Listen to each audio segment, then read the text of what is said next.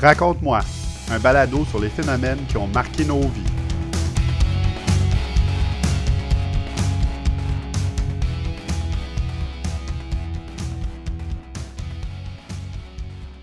En 1977, George Lucas révolutionne le cinéma en créant un petit film qui deviendra culte, Star Wars.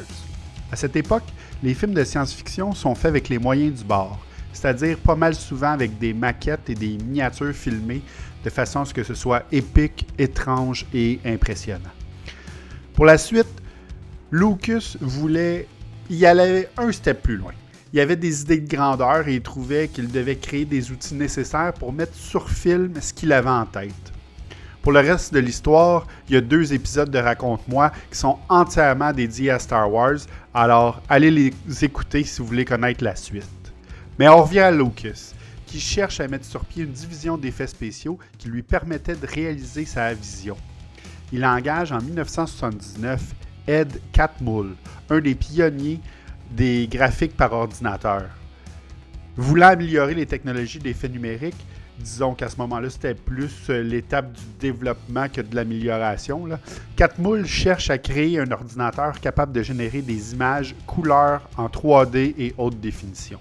Plus tard, John Lasseter, un ancien animateur euh, de dessins animés, quelqu'un qui dessine les films, pas qui anime des émissions.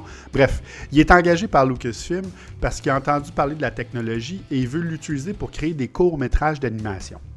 Cette technologie et l'ordinateur créé par Catmull se nomme le Pixar Image Computer. Et c'est le sujet de l'épisode de la semaine. La compagnie Pixar, pas l'ordinateur.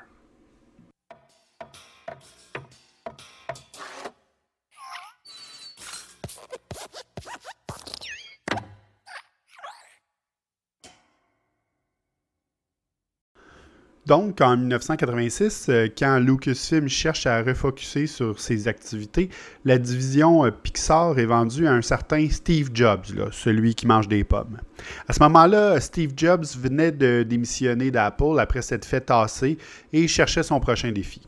Il fonde Next, qui construit des ordinateurs et des logiciels, mais il achète aussi The Graphics Group à Lucasfilm pour 10 millions de dollars. Il baptise cette compagnie Pixar, inspirée par le nom des ordinateurs qui servaient à faire les animations. Ed Catmull en devient le PDG, alors que Jobs est occupé avec son autre projet, les ordinateurs Next. Au départ, Jobs avait acheté la compagnie pour vendre les ordinateurs Pixar Image Computer et aussi pour développer le logiciel d'animation. Mais les ordinateurs ne se vendent pas très bien, au point où euh, Pixar euh, s'en départit en 1990. Sauf que du côté euh, animation, ben, c'est en train de révolutionner la façon de faire des films. Et c'est beaucoup grâce à John Lasseter qui avait quitté Lucasfilm pour suivre l'aventure Pixar. Il travaille sur quelques courts-métrages, puis en 1988, il remporte même l'Oscar du meilleur court-métrage d'animation pour son film Tin Toy. C'est le début de quelque chose de grand. Pixar continue dans la lignée de l'animation par ordinateur en faisant des pubs, puis en 91, l'Empire de la souris, Disney, cogne à la porte du studio pour signer une entente afin de développer, produire et distribuer trois longs métrages d'animation. C'était une autre façon de revoir les services de John Lasseter pour Disney.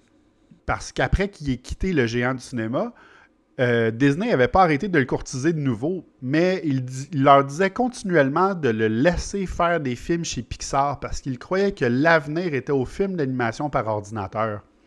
Mais Disney lui disait qu'un film Disney, ça devait être fait chez Disney et en dessin animé. Mais Nightmare Before Christmas de Tim Burton change la donne et ouvre les horizons à Walt Disney Studios.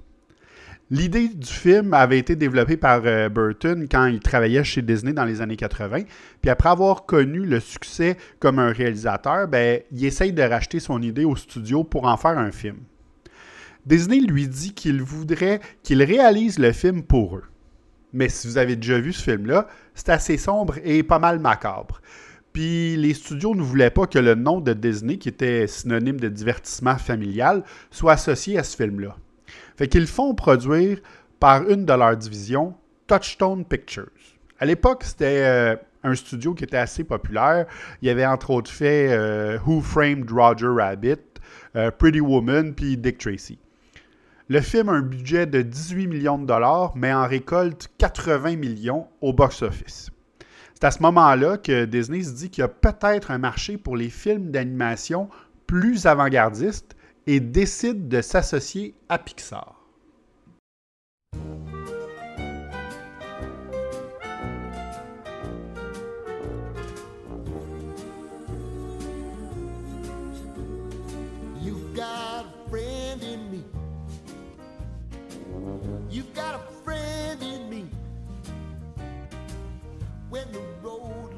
Vous venez d'entendre You've Got a Friend in Me de Randy Newman, la chanson thème du film Toy Story. Donc, le 22 novembre 1995, le public voit une révolution cinématographique s'opérer sous leurs yeux. C'est le lancement de Toy Story, réalisé par John Lasseter. On connaît tous l'histoire. Woody est le joueur préféré d'Andy, Andy reçoit Buzz Lightyear à sa fête, Woody fait tomber Buzz Lightyear par la fenêtre accidentellement et veut se racheter. C'est une histoire somme toute assez simple, mais hyper bien exécutée. Jumelée à la nouveauté de l'animation par ordinateur, ça donne une bombe. Une bombe au box-office de 373 millions de dollars. Toy Story, c'est aussi le seul film de la bibliothèque Pixar à n'avoir la fameuse lampe Luxo Junior qu'à la fin du film au lieu qu'au début. Parlons-en de cette euh, lampe de bureau qui est devenue iconique depuis 25 ans. C'est euh, ça que vous avez entendu là, au début du podcast, la petite lampe qui marche sur le bureau. Elle a une histoire puis toute une en plus. La lampe est tirée du court-métrage Luxo Junior, un film de deux minutes créé en 1986 qui raconte l'histoire d'une lampe adulte qui joue au ballon, le fameux ballon jaune, bleu et rouge, là, une autre marque de commerce de Pixar, avec son bébé lampe, Luxo Junior. Le bébé lampe saute sur le ballon qui se dégonfle. Le film de deux minutes semble assez banal en surface, mais il représente un avancement gigantesque pour l'industrie. Pour commencer, c'est le premier film produit par les studios Pixar Animation, mais c'est surtout le réalisme des images qui, change la donne. Aucun film d'animation par ordinateur avant celui-là était capable de reproduire des effets de lumière et d'ombre aussi réalistes, et la façon dont le fil de courant des lampes bouge naturellement, c'est aussi du jamais vu. Si vous avez la chance, le film il dure 2 minutes 5 secondes. Il est disponible euh, gratuitement sur YouTube. 25 euh, ans, presque 35 ans plus tard, ça a l'air un peu banal, mais ça vaudrait la peine d'aller jeter un coup d'œil parce que c'était vraiment le début de quelque chose. Même si c'est des objets, c'est la première fois que le spectateur pouvait sentir des émotions dans une animation CGI sans parole. C'est ce qui a valu à Luxo Junior d'être le premier film d'animation par ordinateur à être nominé aux Oscars pour le meilleur court métrage d'animation. C'est comme ça que la lampe de Pixar est devenue une sorte d'image de marque au début de chacun de leurs films. Bon, sauf Toy Story 1. Au lieu de sauter sur un ballon, elle saute sur le i de Pixar. Maintenant, vous savez que ce n'est pas juste une lampe, mais qu'elle a un nom. Luxo Junior. Une des raisons pour laquelle euh, Pixar se concentrait sur l'animation d'objets durant les premières années de la compagnie, c'est parce qu'elle n'était pas satisfaite du rendu des personnages humains. Donc, après les jouets de Toy Story, on a eu droit aux insectes euh, de A Bug's Life et au retour des jouets pour la suite de leur histoire dans Toy Story 2. D'ailleurs, ce film-là a failli euh, être bien différent de ce qui est devenu. Disney voulait qu'il dure 60 minutes et soit lancé directement en vidéo, en DVD à l'époque puis qui compte pas comme le dernier film de l'entente Disney-Pixar. Mais après avoir vu les rendus et suite à la pression des deux acteurs principaux, on s'entend, c'est pas à dénigrer, Tom Hanks et Tim Allen, Disney revient sur son idée et autorise à Pixar d'en faire un film qui sera lancé dans les cinémas. Bon move, comme on dit, parce qu'il obtient encore plus de succès que l'original, tant au point de vue critique que commercial. D'ailleurs, c'est une des rares suites qui est mieux coté que l'original. Il n'y a, pas grand film comme ça, à part Le Parrain dans l'histoire du cinéma. Monster Inc. suivra en 2001. C'est le premier film de Pixar qui n'est pas réalisé par Lasseter. Et c'est aussi le premier film d'une nouvelle entente avec Disney.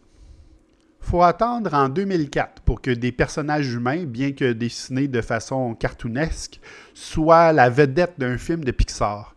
Et cet honneur revient à The Incredibles. Après les poils de Sully dans Monster Inc., Pixar se sent plus à l'aise d'animer des cheveux humains de façon assez naturelle et se lance donc dans l'aventure d'inventer des super-héros.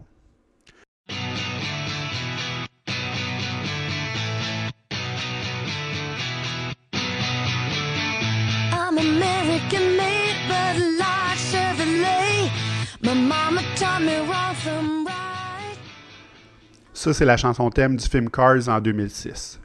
Bon, je vous ferai pas la liste complète des films de Pixar parce qu'il y en a 21 qui sont sortis, puis il y en a deux autres qui vont être lancés en 2020. Mais je veux vous parler de l'importance de la compagnie pour euh, Walt Disney. Durant la deuxième entente entre Pixar et Disney, l'Empire de la souris cherche plus de pouvoir créatif et Pixar cherche une plus grande indépendance. On s'entend, ça part pas mal mal. Les négociations vont vraiment pas bien entre Steve Jobs et Michael Eisner, qui était le PDG de Disney à l'époque, euh, au point qu'en 2004, Jobs jure ne plus jamais vouloir travailler avec Disney.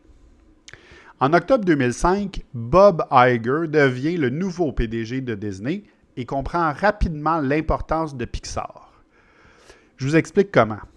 Après avoir assisté au défilé pour l'ouverture euh, du Disneyland Hong Kong, Iger réalise que tous les personnages dans la parade, il n'y en a aucun qui a été créé par Disney au cours des dix années précédentes. Fait qu'il comprend donc l'importance de pas seulement être partenaire avec Pixar, mais de détenir Pixar. Quelques mois plus tard, en janvier 2006, l'achat de Pixar par Disney est finalisé et il donne même un siège sur le conseil d'administration à Steve Jobs. Pixar est rendu culte au point où plusieurs théories sur l'univers des films et le fait qu'ils pourraient tous être interreliés euh, ont fait leur apparition sur le web. J'ai même vu une liste des films en ordre chronologique basée sur l'époque à laquelle l'histoire se passe. Le ballon est presque dans tous les films, le camion de Pizza Planet aussi, etc. Ça vaudrait la peine de faire un épisode de, Raconte-moi en entier juste là-dessus. Bon, qui sait, peut-être un jour. Pour vous montrer l'énormité de l'impact de Pixar, en moins de 35 ans, le studio a lancé 21 films en date de décembre 2019, a gagné 16 Oscars sur 46 nominations, dont 10 pour meilleur film d'animation, 9 Golden Globes et 11 Grammys. C'est pas rien, vu que la compagnie est à la base un ordinateur d'animation destiné à faire des effets spéciaux réalistes. En plus de nous avoir donné Pixar, cette technologie a aussi donné naissance à plein d'autres studios d'animation en CGI, sans qui on n'aurait pas eu euh, Shrek, euh, Ice Age ou How to Train Your Dragon, euh, par exemple. Pire encore, Pixar a tellement influencé Disney que le dernier film en dessin animé de Disney, je parle d'un film dessiné à la main, les bons vieux cartoons, ça a été The Princess and the Frog, qui a été lancé au cinéma en 2009. Depuis, tout est fait en CGI, même chez Disney. Fait qu'on peut dire qu'il y a un effet papillon. Parce que sans Pixar, on n'aurait pas eu Frozen comme on le connaît aujourd'hui, parce qu'à l'origine, Disney voulait en faire un dessin animé. Fait que sans Pixar, on n'aurait pas eu ça non plus.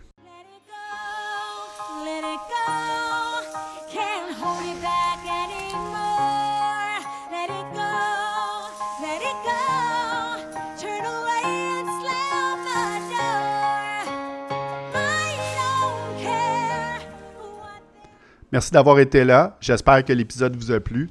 N'oubliez pas de laisser votre évaluation et vos commentaires sur toutes les plateformes où vous trouvez vos balados. J'espère aussi que vous en avez appris plus sur ce phénomène qui a marqué nos vies. Suivez le compte Instagram Raconte-moi balado en un seul mot pour avoir des informations supplémentaires sur le sujet et des indices sur les sujets à venir. À la technique, la recherche, la narration, la production et la réalisation, c'est André Bustros qui vous dit à la prochaine.